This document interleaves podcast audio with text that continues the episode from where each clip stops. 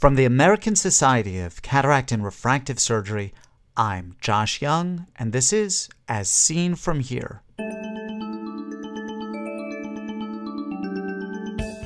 On today's podcast, Implanting an Artificial Retina, Part 1. It's a silicon uh, photodiode. They convert light into electrical current, and this current flows in red bipolar cells. We have grafts and prostheses for several parts of the globe.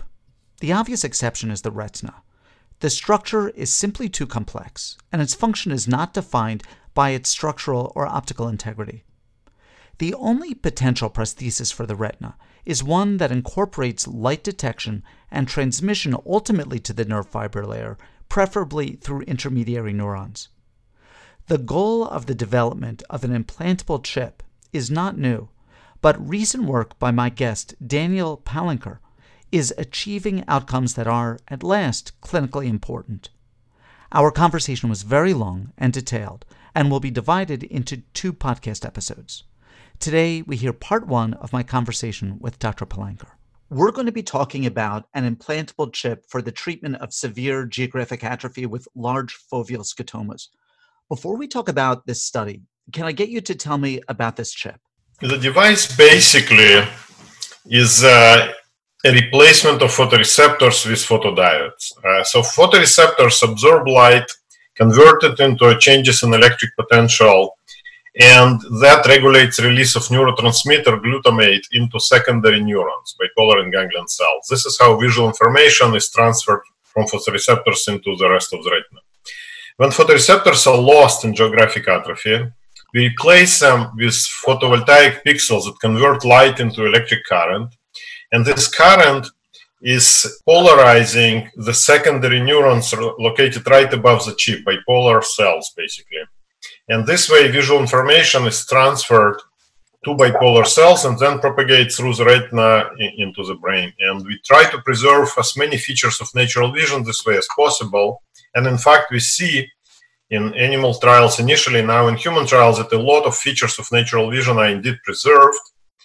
And uh, so because we, we try to be as similar uh, in, in a function of uh, converting the uh, visual information to stimulation as, as similar to photoreceptors as possible. Obviously, there are limitations. Not every feature we can reproduce, but in general, the percepts are very uh, natural-like. Obviously, monochromatic, but natural-like.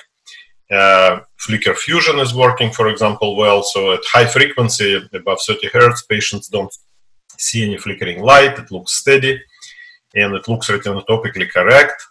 Uh, so whatever pattern we show, they see it. Uh, the resolution matches pixel size, so it shows that it really works.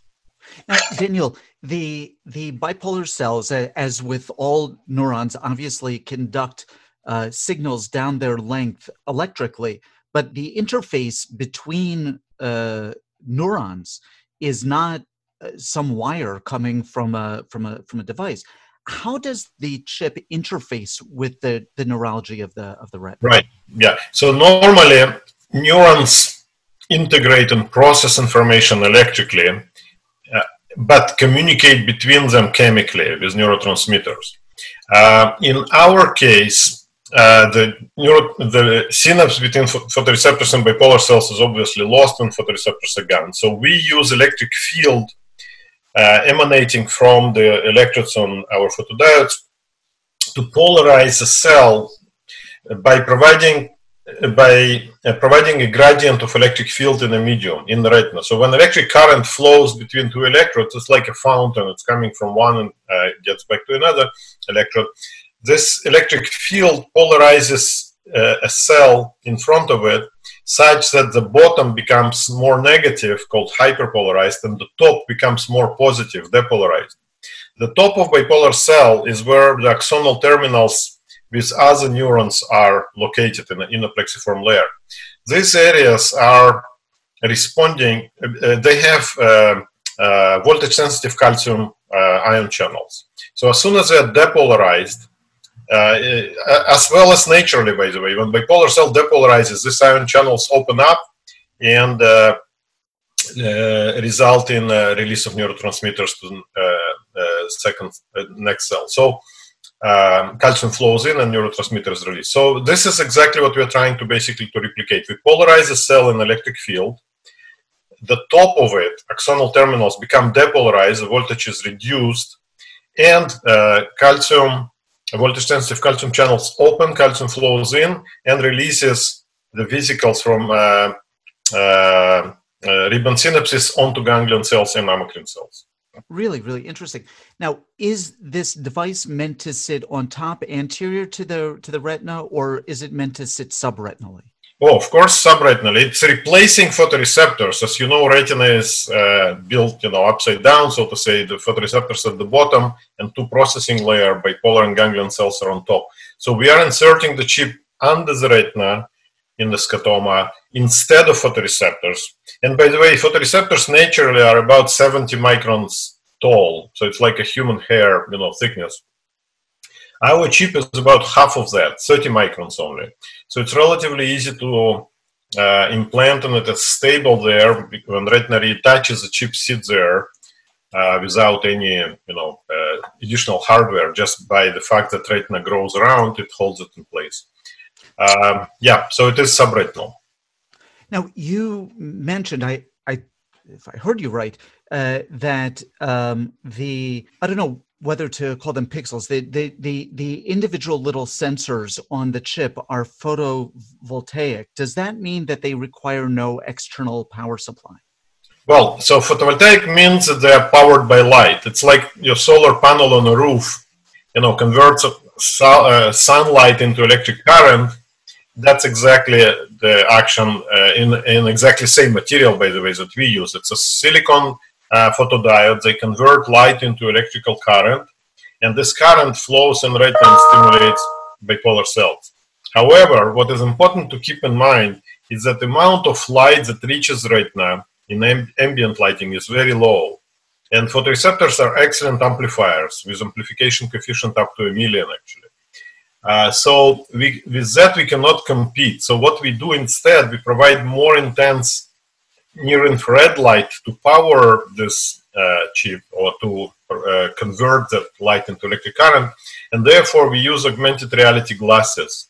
So these glasses have a camera that captures an image and it transmits this image using pulse near-infrared light to the eye, like you know Google Glass or night vision devices, any visual, you know, any uh, augmented reality glasses. So this light is invisible to photoreceptors outside the scotoma, but it is visible to the chip. It's like a remote control on your TV, right? You don't see the slide, but TV set does. So it's exactly like uh, uh, this here, that near-infrared light is uh, uh, converted by the chip, but it is not visible to surrounding uh, retina. And therefore, because it is augmented reality glasses, our recent iteration of the glasses is uh, like that. It's uh, patients can simultaneously use their natural peripheral vision and prosthetic vision in the center. Let me make sure that that I that I understand this.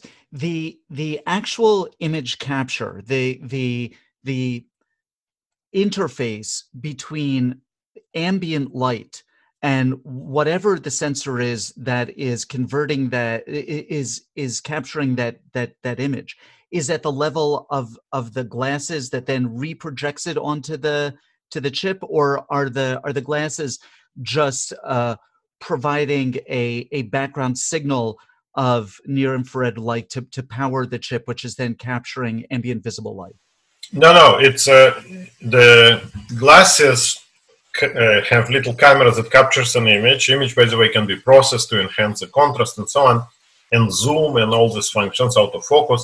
But then the image is uh, presented in the glasses on a little display, like you know Google Glass, as I mentioned, or displays like you know in uh, in night vision devices that you basically on the glasses you see that display you look at it and that's representation of the world for prosthetic vision so the uh, size, angular size of this display currently is uh, approximately like you would see an iPhone screen. So it's about 17 degrees diagonal, and uh, uh, the chip is smaller than that. Currently, we have two millimeter implant in the scotoma, which seven degrees of visual field. approximately. Um, and we can put multiple modules and enlarge the because each module will each pixel actually works independently. So in in order to use the device, the patient both has to have his head oriented towards the the um, object that that he wishes to see, and he has to fixate on the the appropriate screen uh, in the glasses in the same way that one does with with a Google Glass. Well, yeah, so it's uh, it's like any augmented reality glasses, uh, and like your normal vision, you move your head obviously sure. look in different directions. That's the same exactly here. But you can also move your eyes and look in different parts of the screen, like you do, you know, when you look now on the screen, uh, talking with me. I see. So, so your everything is preserved. It's like just think about it as like having photoreceptors replaced with this little photovoltaic pixel, but everything else is exactly the same. You can look parts of the screen and you know focus here, focus there but yes, your visual field is limited by the size of the display. And that's why, uh, yes, uh, but currently we do it for central vision, so it's not that, they, their whole scotoma is only, you know, about maybe four millimeters. So uh, it's, it's limited. The peripheral vision is working uh, normally. Uh, but for convenience, you're right that it will be more and more hopefully convenient when the uh, next generations of goggles will enlarge the field so you can actually scan wider and wider field with your eyes. Now, if, if you if you listen, you can hear some noise in in in my background. That is the fan in my computer cooling the CPU chip, which requires some degree of heat dissipation. Is heat dissipation a concern with your implantable chip? Yeah, so the heat dissipation is a limiting factor uh, determining how bright light we can actually deliver.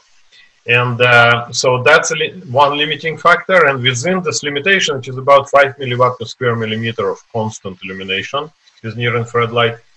And within this budget, we have to live, so to say. So our performance is optimized, the chip is optimized to have light intensity within the safe uh, limit, which is when you convert to temperature should uh, be below one degree Celsius in chronic you know, operation. In our case, it's uh, significantly lower than that. But yes, this is one of the limitations, and that uh, sets a limit on brightness of light. The second limitation, by the way, is how much charge or how much current the electrodes can actually deliver. There is a limit, and the uh, charge should be balanced so our pulses are back and forth, so bipolar you know, it's going anodic and stimulation, cathodic then to recharge the electrodes. So that is another limiting factor. And with that in mind, scaling them down is not trivial because the, the electrodes will not be able to deliver enough current if they are too small. And therefore, our next generations we are working on is much higher resolution, hopefully down to better than 2100. Uh, these electrodes, uh, these pixels are about 20 microns, they are three-dimensional. So we actually are shaping the field to match orientation of bipolar cells, and this way allow scaling down to single cell dimension. That's really, really interesting. What is the nature of the signal that's being transmitted from the chip to the bipolar cells? And, and is there any pre-processing of the signal to mimic, let's say, the uh, center surround processing that normally takes place at the level of the retina? Yeah, so what is very interesting, and we were very surprised to see that with the way we replace photoreceptors with this uh, photovoltaic pixels, the center surround, uh, antagonistic center surround is actually preserved in prosthetic vision with our chip. We believe it is because the amacrine cells is another layer of horizontal inhibitory cells that do this uh, function. They do other functions as well, but center surround inhibition is a part of it. And we certainly see the same magnitude and the same size approximately as a natural retina of antagonistic surround and prosthetic vision. But um, a lack of horizontal cells may be a reason why we see reduction in the dynamic of in contrast sensitivity. Natural contrast sensitivity in rats, for example, where we started, is about 2%. Humans can actually see better than that. And um, in, uh, or 2.3%. And in uh, prosthetic vision in rats, it was about five times worse than that. So to, we can compensate that at least partially by pre-processing the image between the camera and the projector and the glasses by enca- enhancing contrast, for example. So uh, we can do other functions, uh, simplify the image and so on, but uh, remove background, clutter background, and so on. But uh, we don't actually do much of it at the moment. Currently, we are evaluating, uh, or at least this is work in progress. What is currently tested clinically, maybe that's how I should phrase it. What is currently tested clinically is acuity measured on you know vision charts, uh, ETDRS or Snellen or Landolt C, and these are high contrast images to begin with, so there is no problem there. We'll end today's episode here and pick up where we left off next time. Daniel Palanker is professor in the Department of Ophthalmology and director of the Hansen Experimental Physics Laboratory at Stanford University in Stanford, California. His paper, Photovoltaic Restoration of Central Vision in Atrophic Age Related Macular Degeneration, is in press in ophthalmology. Here's some information about the technology described in this podcast. It is being commercialized by Pixium Vision, a French company that licenses it from Stanford University. The name of the implant is Prima, P R I M A, which stands for Photovoltaic Retinal Implant. Ask questions of Dr. Palanker or any of our previous guests, or make a comment about any of the topics we've discussed. These interviews are meant to be the start of a conversation in which you participate. Write to me with your questions or comments at josh at eyeworld.org. As Seen From Here is a production of the American Society of Cataract and Refractive Surgery. Be a part of the next podcast. I'm Josh Young.